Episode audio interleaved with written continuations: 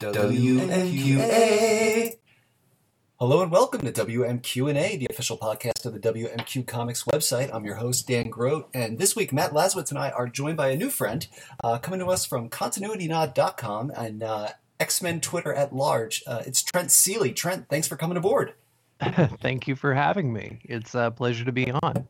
Um, so I, unfortunately, we kind of have to start the recording on a bit of a, uh, a, a super sad day for comics. Uh, I think before we get into the meat of things, you know, we, we probably need to acknowledge the death of the uh, Merriam-Webster picture definition of comics, uh, Stan Lee.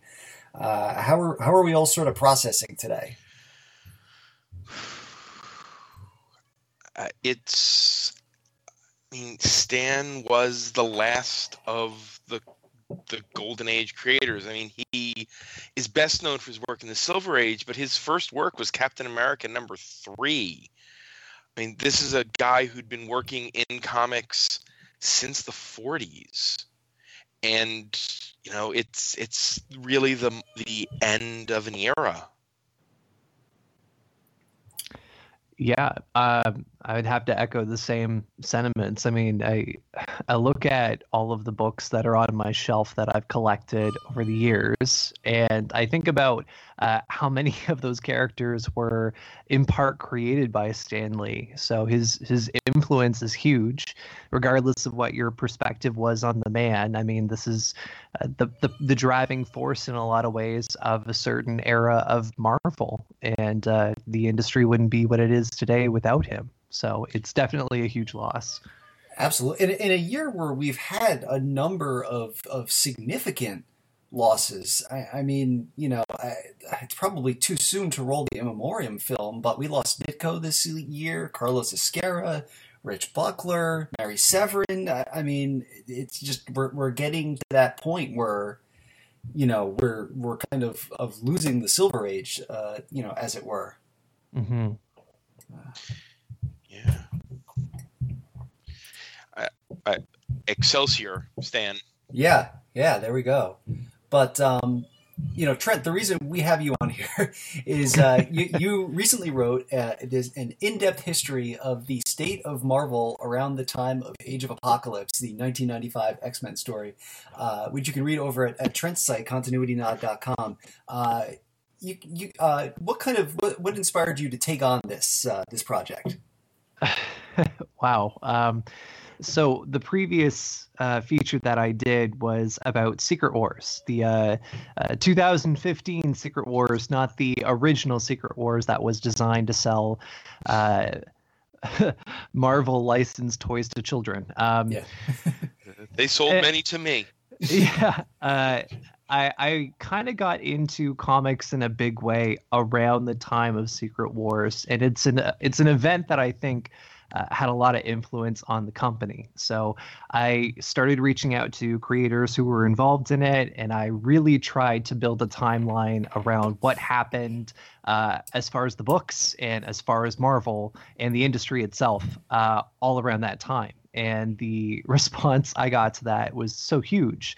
And I was thinking, well, the next thing I do, I really want it to be focused and I want to pull in as much influence as I can from what we know about the industry, what we know about the direct distribution market, um, you know, commentary and testimonial from uh, contributors.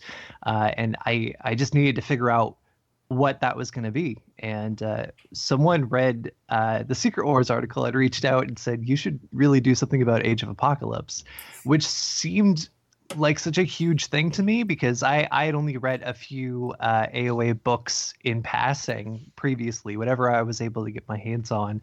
Uh, but I decided, um, just because of the confluence of a few things in my life, to um, just buy every single volume I could. uh, the entire like six book collected, uh, and uh, that, that that includes uh, the uh, the War Zones. As well as the the 2012 uh, Age of Apocalypse series that spun out of Uncanny X Force by Remender, Mhm. um, and I decided to just become an Age of Apocalypse expert. Like that was what I was gonna do. It, it, it, you also read the uh, often forgotten and in many ways, rightly so, Akira Yoshida six issue miniseries. Yes, yes. Uh, the the legendary great that Akira Yoshida was. Um, the Who late was that great, masked in man? well, he's he's uh, pretty involved in Marvel in a pretty big way today. Um, A little bit. a little bit, yeah. Um, that that was probably the big dip. There was a lot in the Twilight and Dawn books that didn't cover the core event that was so unnecessary to understanding this event. And really, when I got into it, I mean, I read the books because I wanted to really understand from start to finish the kind of tapestry they were building because they took all of these different uh, comics that were their top sellers and the x-men was the the top of uh, all of their lines uh, so it was a big gamble to cancel it for what was essentially a four month what if series right Mhm. and they took down every single X book that they had: uh, X Men, Uncanny X Men, Wolverine, uh, Excalibur, uh, Generation X. Uh, it's just everything. They they took it all down. There was eight of them in total, and they replaced it with a separate but equal uh, counterpoint that existed within the Age of Apocalypse universe. And they really do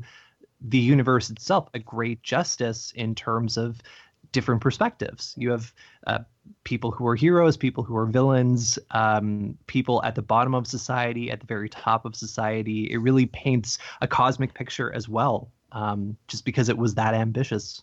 And uh, everything that came after it, you really don't have to read. Yeah.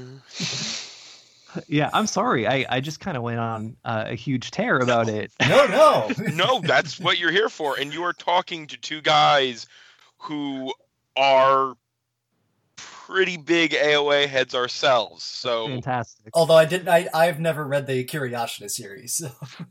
You haven't. no, I've never been. I, I I read that working at the comic shop. It is not in my collection.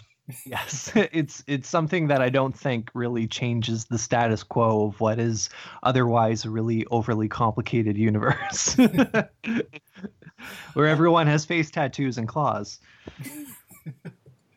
um, what was what was the most surprising thing you learned in researching uh, the story?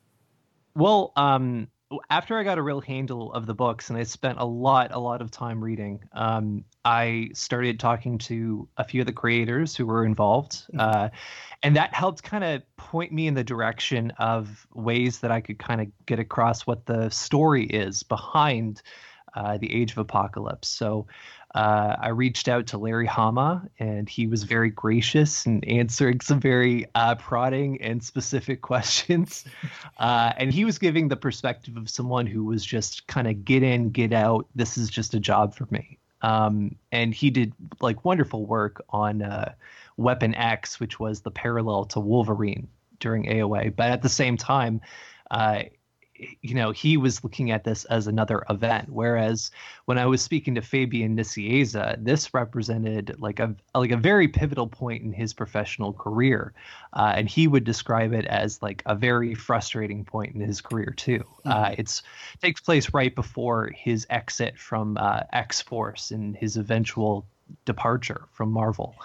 Uh, so there's a lot going on behind the scenes, and I think his focus, as he would tell you, was very much on New Warriors and the crossovers that were happening there. Uh, but he still contributed to, uh, I think it was four or five of the ongoing books.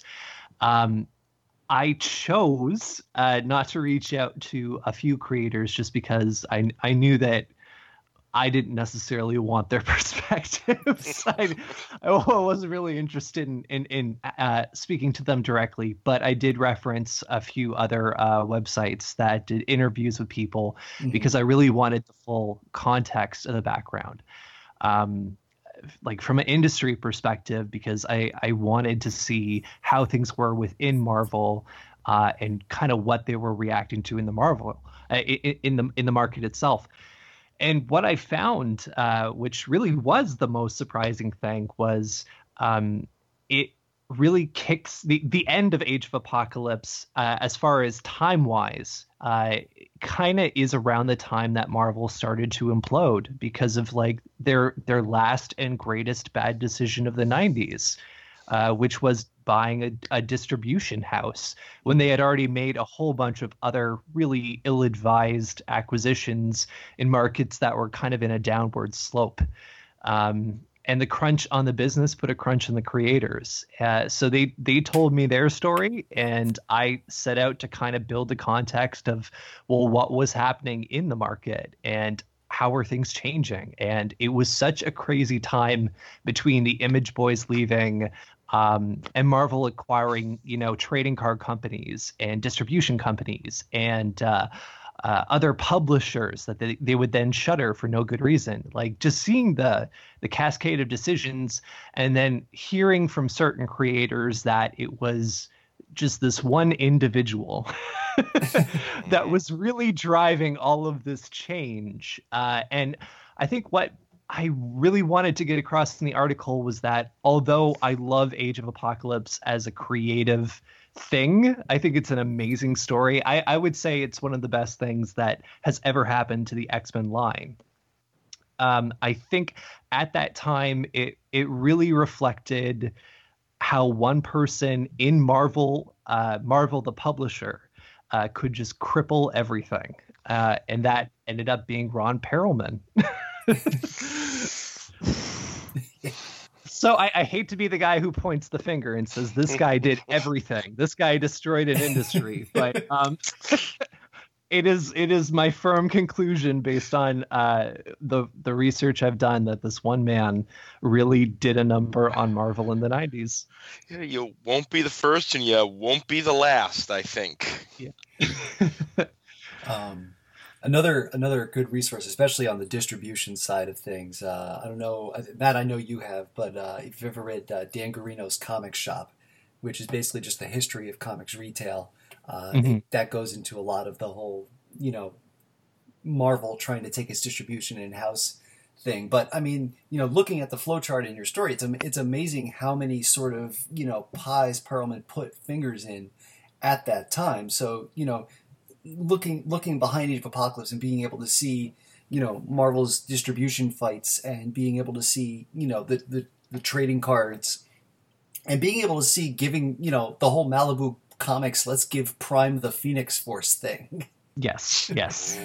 it's all sort of, of linked. Um, but, you know, uh, Fabian Nicieza, uh, kind of getting back to him for a second. Uh, yeah. You know, Matt and I having sort of the benefit of, of living between Philadelphia and New York. You know, we're we're on that that that that con circuit right with Fabian. Fabian, so we've gotten to talk to him at, at, at a few shows over the last couple of years, and it's just it's amazing how forthcoming he is about his time at Marvel. Uh, you know, during that period. You know, I, I think just kind of standing there in line for five ten minutes you know you go up there to get to like some deadpool signed and you walk away with like the history of nfl super pro and yeah. uh, adam x the extreme and, and discussions of strife strife's possible day jobs as an accountant That's right, that happened. yes. I, I think the the best thing about Fabian is that he is in many respects like a historian of that era. He lived it. He remembers just how successful comics were um, in that time frame. He remembers exactly how the business was being run because he came from an advertising background, right? And he he took that and he moved into this creative writing work but i don't think he ever lost sight of how things were on the publishing side. Um, and in that respect i mean i I think it's pretty common in this industry to hear about artists and, and writers being uh, manipulated or, or screwed over by larger entities, in part just because their lack of business acumen. Mm-hmm. I think Fabian's one of the few guys who, you know, decided to draw a line in the sand to his employer. and uh, I have a lot of respect for him for that.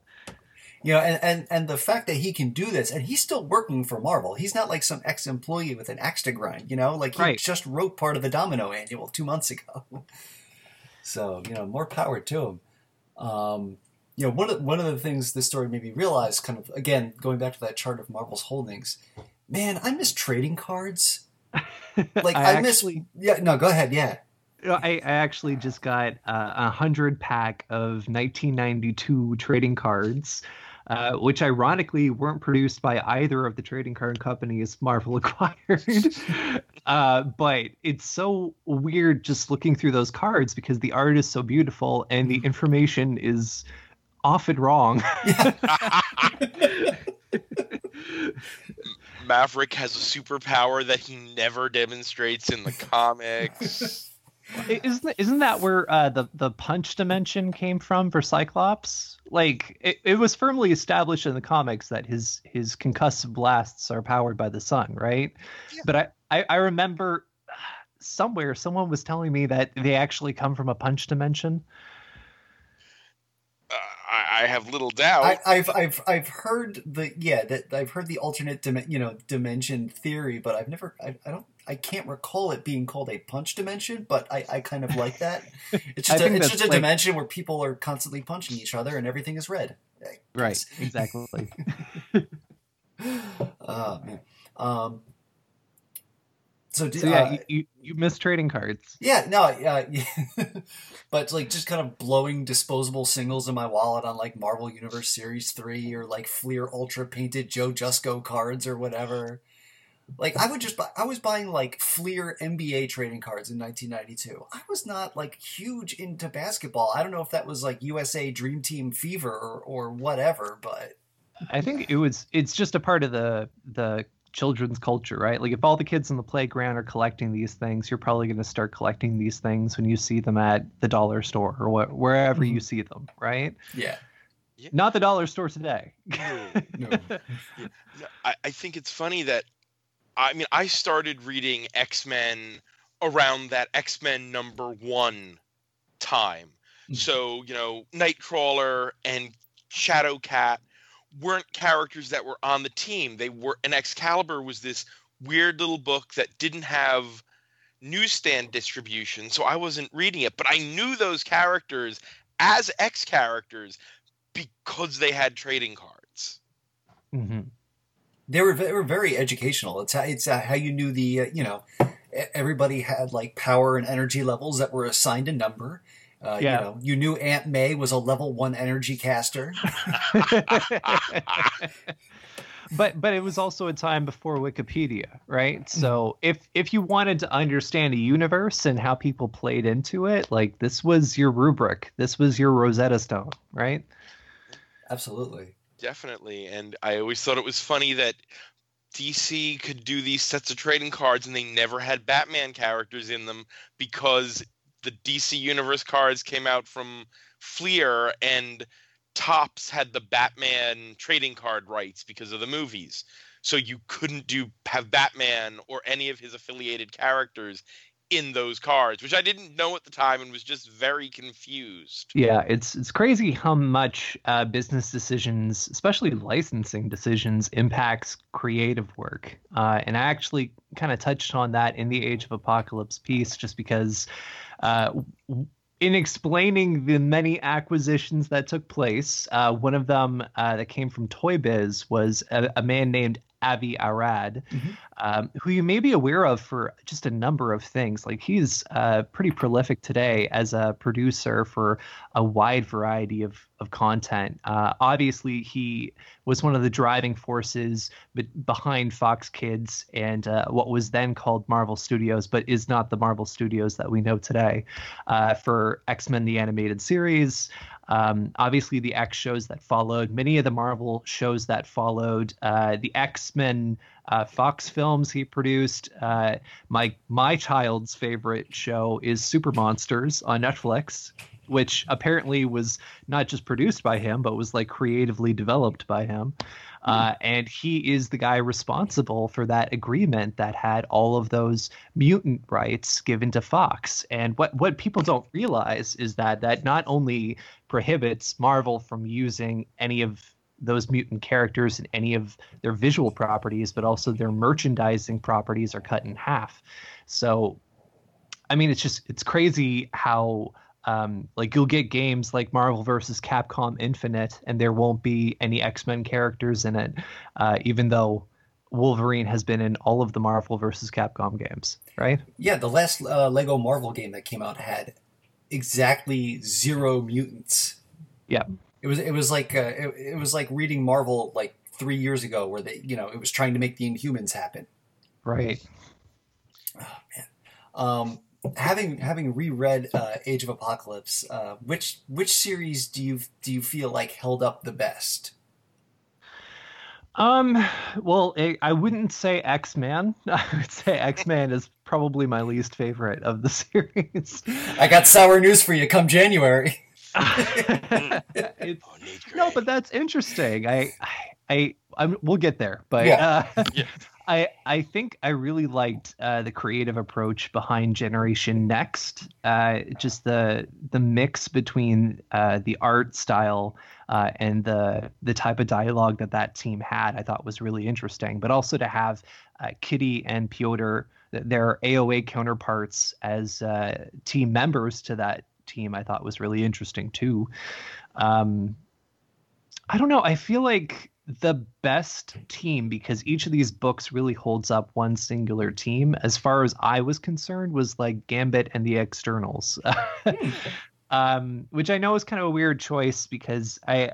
I think Astonishing X Men or even Amazing X Men would probably be people's top choice just because of how much is going on with uh, Magneto and uh, the the central plot of the Age of Apocalypse story. But just the fact that Gambit and his X Force, which was essentially the book that it was, was going into Shi'ar space to deal with um, the crystal, the the M'Kraan crystal, uh, which in this reality, because there was no Professor Xavier, that means that you know when Mad Emperor D'Ken chose to go after the crystal, he was successful and he messed around with the crystal. And Jean was there. uh, Jean wasn't there to to fix anything. So in this universe, the crystal is going crazy, uh, and because it's the nexus of realities, that's leading to a whole bunch of stuff.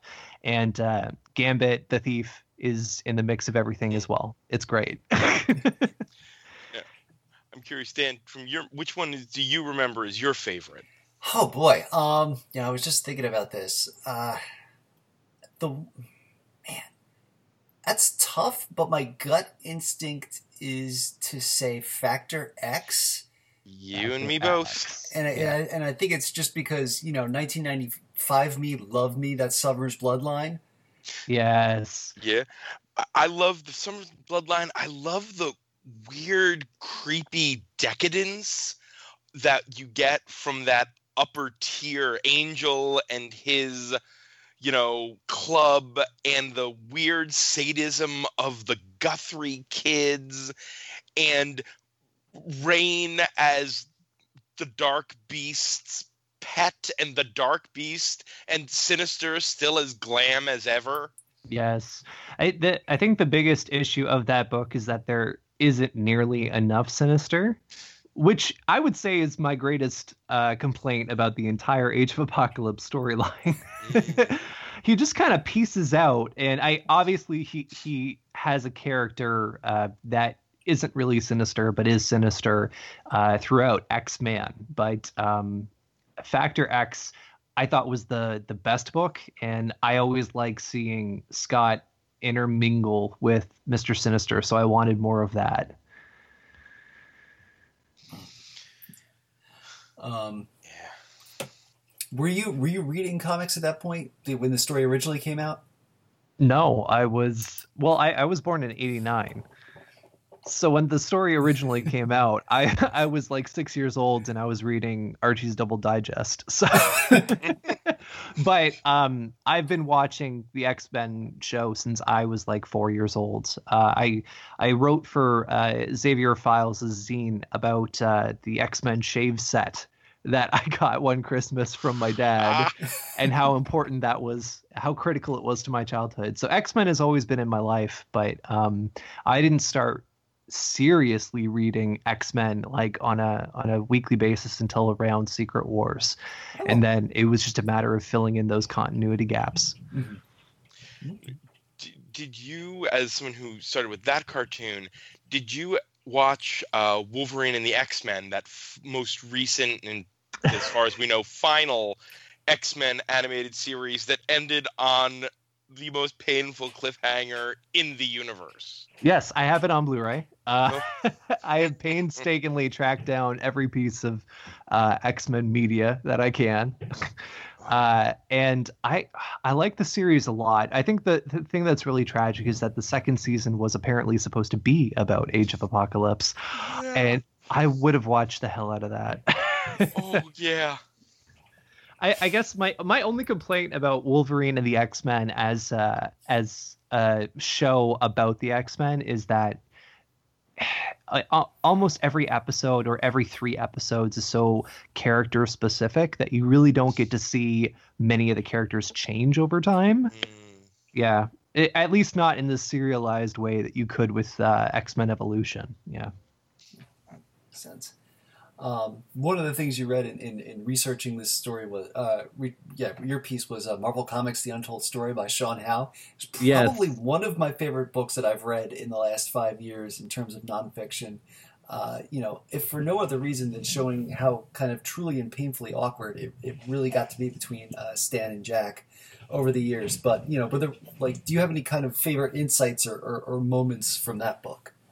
I think the the book in general is something that anyone who considers themselves to be a a real comics aficionado or a, a dedicated reader should do themselves the favor of reading because you don't really understand how the nature of the industry itself has evolved until you see where things were you know at that point in time both in terms of like how successful the industry was but also like the kind of working practices at Marvel and how how this uh, plucky company that was run pretty poorly became pretty successful, only to be destroyed by one man. Yeah. There we go. Uh, it's it, it is a great book though, and uh, I I think there's a few different versions available too. There there might be uh, an audiobook as well.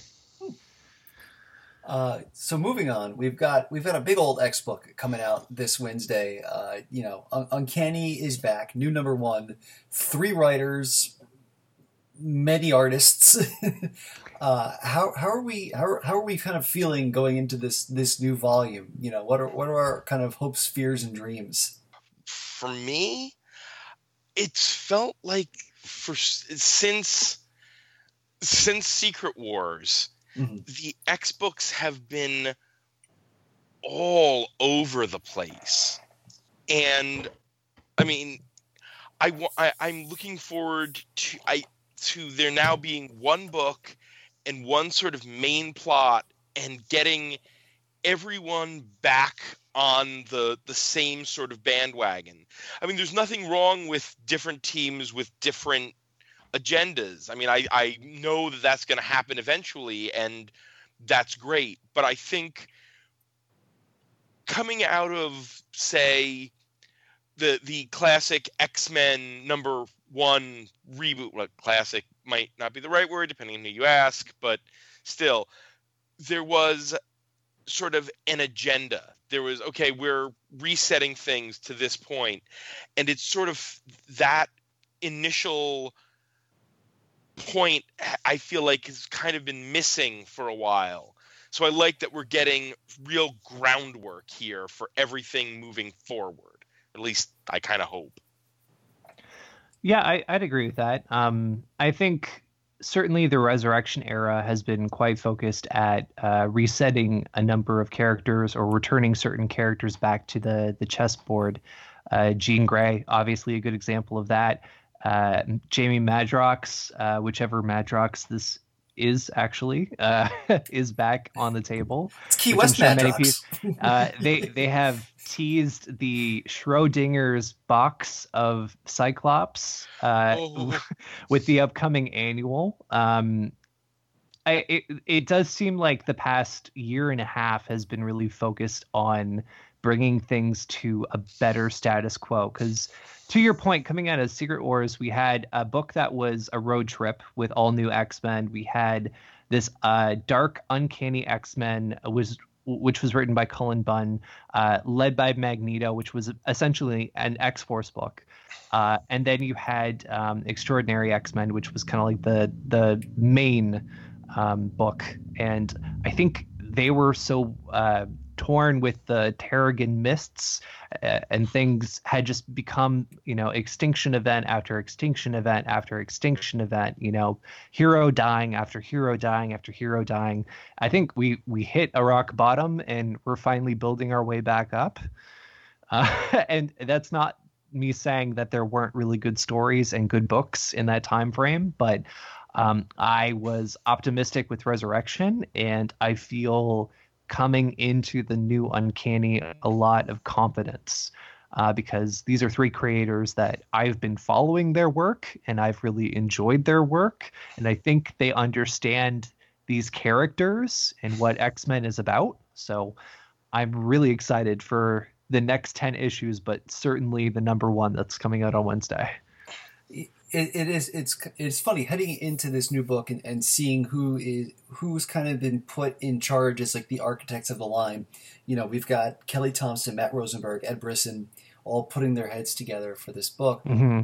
And I remember, I remember when Resurrection started, just kind of, I think the bar expectations had kind of been set so low, and, and and, you know, just personally, I was not a fan of the post Secret Wars, you know, constantly fighting the Inhumans, Mpox stuff. Um, you know, it seemed a little, you know, a little bit too like post M Day on one hand, a little bit too much like the Legacy virus on the other hand.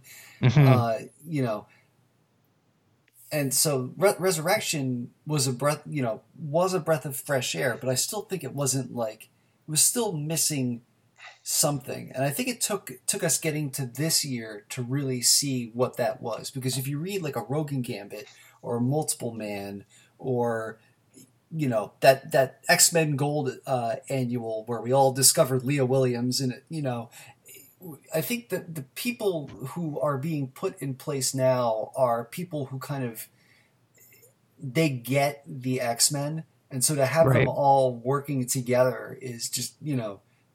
It, it's you know it's mind blowing. I, I I can't you know I I don't I'm not really sure how you know how else to describe it, but you know credit credit to Jordan White for kind of putting all these pieces into place, or or you know I guess taking the pieces and, and running with them when he uh, you know was was given the uh, the X line.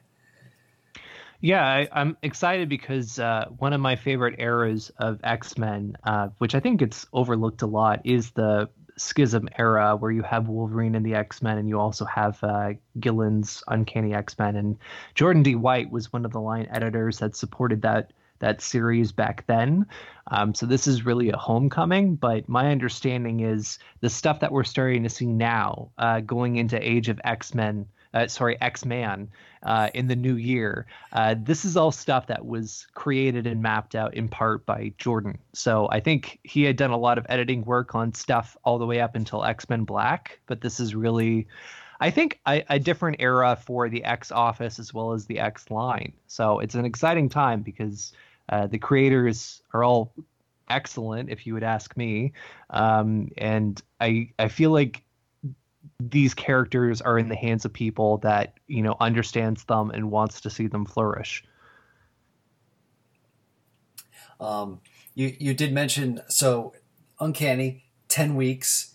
Mhm. It takes us into January, and then we're getting something. And, and obviously, you know, at this point, all we have to go on are solicits. But we're we're getting something called the Age of X Man. Um, how do we feel about X Man? Period in the year of our Lord 2018? Because you know, it's not. It's, it's not like somebody who's always been there. It's not like a Cable or Wolverine. You know, he's just kind. You know, he has these like periods where he just kind of pops in and out of ex- uh, obscurity. Well, and there probably would be some people listening who may not even know who the character of X Man is. Um, the, it, it, just for people's context, I mean, it's uh, Nathan, or sorry, Nate Gray in this context, which is the Age of Apocalypse version of Cable. Uh, and where he doesn't have the techno-organic virus, he doesn't have to use his telekinesis to keep the, the virus at bay. So he has these omega level uh, telepathic and um, telekinetic abilities. He's a psychic uh, on or above the level of Jean Grey? Question mark. um, and I think the challenge is it certainly was a challenge during the age of apocalypse when you're writing a book around a character who has all of these amazing powers and you know it has nebulous origins. Um, how do you make that interesting? How do you make his attitude? Because if they're perfect then how do they grow? And i think a lot of the x-men series that came out of age of apocalypse was not good. And i think a lot of people have have talked about how not good it was. Um I, I've been kind of vaguely fo- following a little bit uh, Zach Jenkins' reread of it, and he gets to it got to a point somewhere between. I'm pretty sure I dropped that book around like issue 25 or something like that because all of a sudden it just gets these plot points that like I don't remember anything having happened, and I do remember buying almost everything with an X on it. But there's definitely a big gap between like what I remember about that book, which the last thing I remember is that the weird incesty Madelyne Pryor, Ghost of Madelyne Pryor stuff. Mm. Oh, and, yeah. and, then counter X when he just becomes starts wearing a, a, a fishnet shirt or no shirt at all. Yeah, and they, they seem like they're leaning into the mutant Jesus thing that they started around there, which is such a Warren Ellis sort of springboard for a thing. And I mean, now that he's got the, the hair and the beard and the whole nine yards, so uh, yeah. I, yeah, that's the thing though. Uh, so Warren Ellis's X Man was more of I think it was supposed to be a mutant sh- shaman. Yeah, not yeah, so much yeah. Messiah. Like this is Nate Gray looking like full on American Jesus. right. Uh, and I'm kind of curious as to like how this universe even comes about. Um, we've seen some promotional images, and uh, Nate certainly does look like Jesus, uh, and the X Men that are around him, if they are X Men, um, look very ornate, but it almost has like um like a Scandinavian vibe or like a Norse vibe. Are you guys getting that too, or is it just me? I hadn't thought about it, but it's just it seems like um this obviously is going to be an allusion to Age of Apocalypse and and you know maybe this is a splinter timeline where you know Nate is the mutant messiah responsible for killing Apocalypse I, whatever how however they tie him into this but um, I think I saw a variant cover of an upcoming issue that had um, like an action figure of this universe's version of Magneto, and he was a horseman. So we have very few details about what Age of X Man is, but I'm very excited. And I think even though I I really don't like the character X Man, I I really want to see 2019 X Man. yeah, he's just he always existed so much in Cable's shadow mm-hmm. that I mean, Cable is literally X Man done right and it's just kind of like okay what can we do to make him not like cable versus make him his own interesting character and it and it also it, it, in some ways it took killing cable to bring him back to the fore. Mm. oh wow. Too soon. There's we still have young cable apparently. Yes kid, kid cable who loopered himself. Yeah. yes. Yes he oh wow. Good call. To to that point, uh, do you guys think it's kind of weird that uh, the final issue of Extinction has been delayed into December, but uh, we're already kind of going right into Uncanny? You know, on its face, it's it's annoying, but this is not outside the realm of Marvel. I mean, the same thing happened with Secret Wars and with uh, Civil War Two, where the books that spun out of it were starting you know, before the you know the series or the event proper had ended. Yeah, I mean, I, I'm curious to see if Uncanny number one either completely spoils the end of Extermination, or if Extermination winds up being so tangential to what is going to be happening in Uncanny mm-hmm. that we still don't have an answer until that issue comes out. Well, I I'm almost guaranteeing that next or this Wednesday we're going to get a book that, you know, makes no allusion to the O5 whatsoever. And then when the book for Extinction does come out in December, it says this issue takes place before Uncanny number one. Mm. Maybe that's just the pessimist in me. no, I think that's I think that's realistic. I mean, if you look at all the, you know, if you look at all the art that we've seen, we knew we knew the O5 were going to be gone anyway because of that giant David Marquez, uh, you know, uh, cover with all the all the X Men. yeah, You know. it did not include them, right? Yeah. Uh, but I think it, they've also been planting the seeds of a departure for a while now, and certainly that's what the end of X Men Blue was pointing towards. Mhm. Um, I'm I'm certainly not again. Do do we want to get into how we feel about the O5? I, I, you know, I could take. The, the thing is, okay, so there, there's, there's a big kind of gap in my X Men reading. So, you know, I wasn't really there when the O5 showed up. I don't have any sort of endearing feelings toward them, and Yeah. I, I, I definitely see the necessity of getting rid of them to usher in, you know, the, I guess the age of X Man, but you know, this, the, the new era. right. Yeah, I mean, I I did read through that era, and I mean, I think there were some really cool stories, and I mean, I I enjoyed Dennis Hopeless's road trip book, but Right. that was it was at that point that I was like, okay.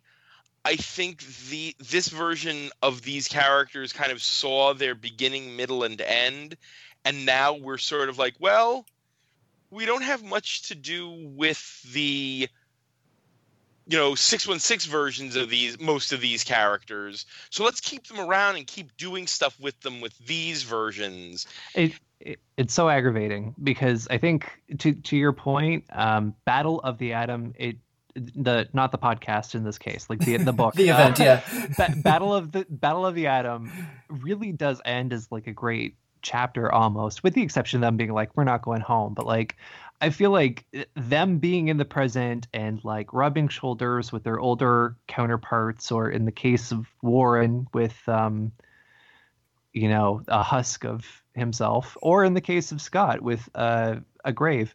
Um, it's it's been kind of interesting from a storytelling perspective, but I think we're at the point now where everyone's looking around like, okay, well, what are they going to do next, right? you know, Jean Jean Grey got taken over by the Phoenix for all of a hot second in her, her Resurrection solo series, um, and Scott's solo came to an end, and I I don't I didn't really see his relationship with Bloodstorm going anywhere. So I'm just I'm looking at these characters, and certainly Bobby and Warren don't have much going on either. And I'm thinking, you know, when are you going home? And now they're going home. Yeah. Uh, you know, But- what one character, you know, it's interesting in in this grand, you know, reset, hit, you know, grand reset. Who's not even bothering to come back to the fold is, you know, Wolverine theoretically has returned, but he's just off doing his own thing. And apparently uh, today uh, they announced what comes after Return of Wolverine. It's not it's not X Men stuff. They're, he's going on an Infinity Gems journey with Loki. Well, that's great. yeah yeah But, but you don't understand. There was teaser art of an Infinity Gauntlet with Oh claws. I I I'm kind of feeling frustrated because um and, and no disrespect to Charles Soule, but um I do not really love the Wolverine who has come back. And I didn't really love the standalone Wolverine that was there before he died.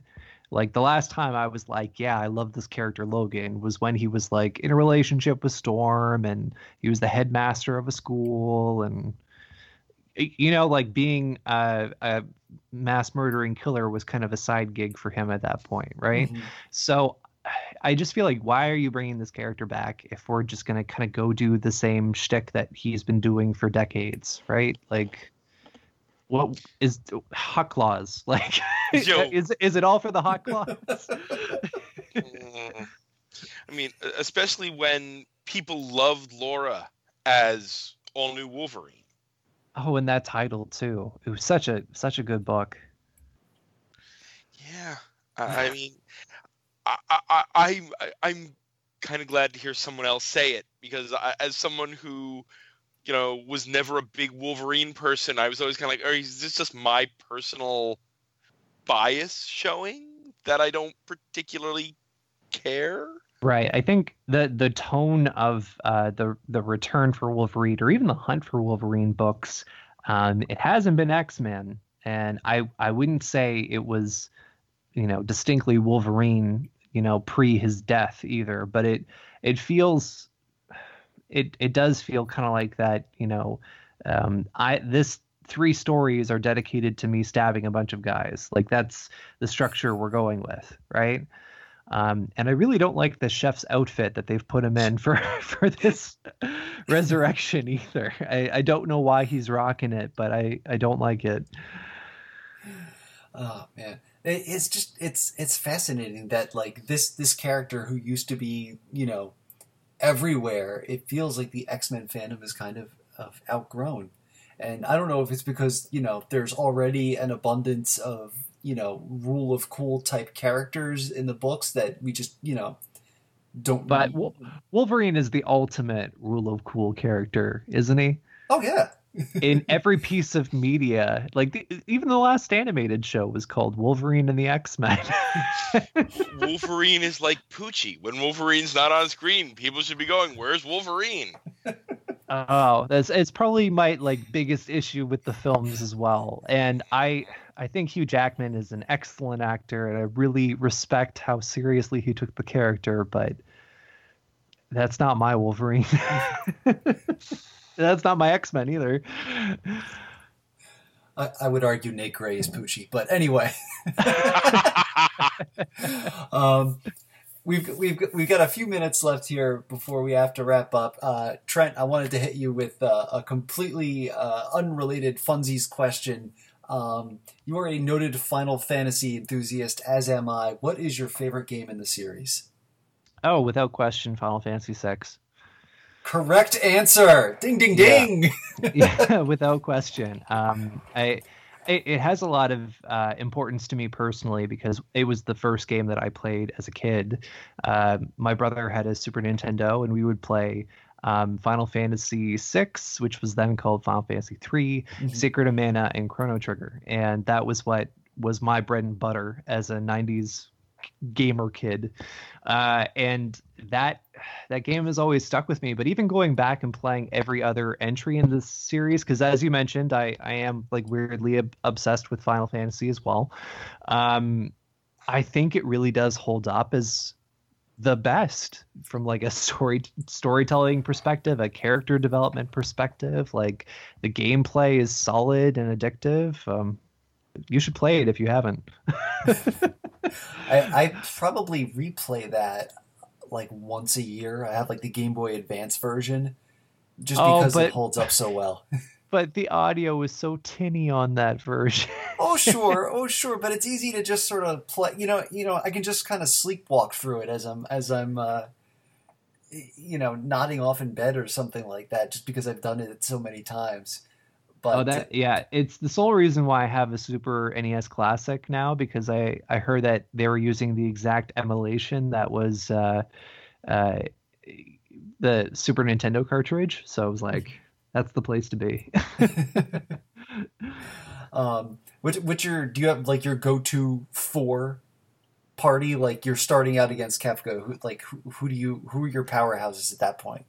Oh wow. Um, that's a great question. Uh, well, I would say Locke just because he's probably my favorite character.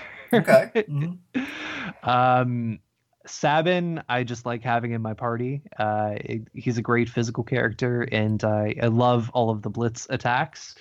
Um, oh God. Um, Setzer and oh. uh, Terra and I, I mean, like you're talking about the final final conflict right? Yeah. like um dancing mads playing in the background right? Yeah. Yeah, yeah, yeah. That's that's my team. That's that's those are the guys i'm taking. Yeah. That is fantastic. Um so i i usually yeah by the time i hit the end Sabin and Celes are probably my powerhouses in terms of like physical attacks and magic, but I only ever used the first Blitz because that was the only one I could figure out how to work on my on, on my uh, oh, D-pad. No. oh, that's sad. um, Edgar Edgar, yeah, Yep, the yep. tools are great. tools are Yeah. great, and then Yeah. Gau with the Gau. uh, cat scratch Really? attack. Yes, I would Gau Gau next to Gogo would be my last choice. really. No, Well, you get so- Gau with the cat so scratch attack. That's like quadruple nines, like every time. Well, you have to fight the right monster to get that attack, though, right? Yeah, but it's like it's like a dumb cat you can get in your first time through the Veldt. Great. well, I missed that then. Surprisingly effective. yeah. Uh, but uh, as we're as we're wrapping up, Trent, uh, how can people follow you online if you in fact wish to be followed? Yeah, sure. Um, so my Twitter is Instatrent, so at Instatrent. Um, and you can find me pretty directly there. DMs are open. I love to talk to people as long as you have a, pros- a positive attitude about stuff. Uh, in terms of like my own personal work, you can find uh, my updated portfolio at continuitynod.com. Uh, so spell it like it sounds, continuity nod. Uh, and I have a bunch of other work in a bunch of other different places. Uh, so if you just hit up my Twitter feed, you'll you'll see what I've written uh, lately. All right, Trent, thank you so much for uh, coming on the show and talking X Men with us. Thank you for having me. Thanks. That's it for this week's show. As always, you can listen to WMQ&A on Apple Podcasts, SoundCloud, and at WMQComics.com, where new episodes move Monday mornings. You can support WMQ&A and WMQComics.com at patreon.com slash WMQComics. You can follow WMQ Comics on Twitter and Facebook, and you can follow me on Twitter at Daniel P. Grote. Finally, check out WMQComics.com for all your comics news, previews, reviews, interviews, and plain old views, and we'll see you next time. WMQ&A.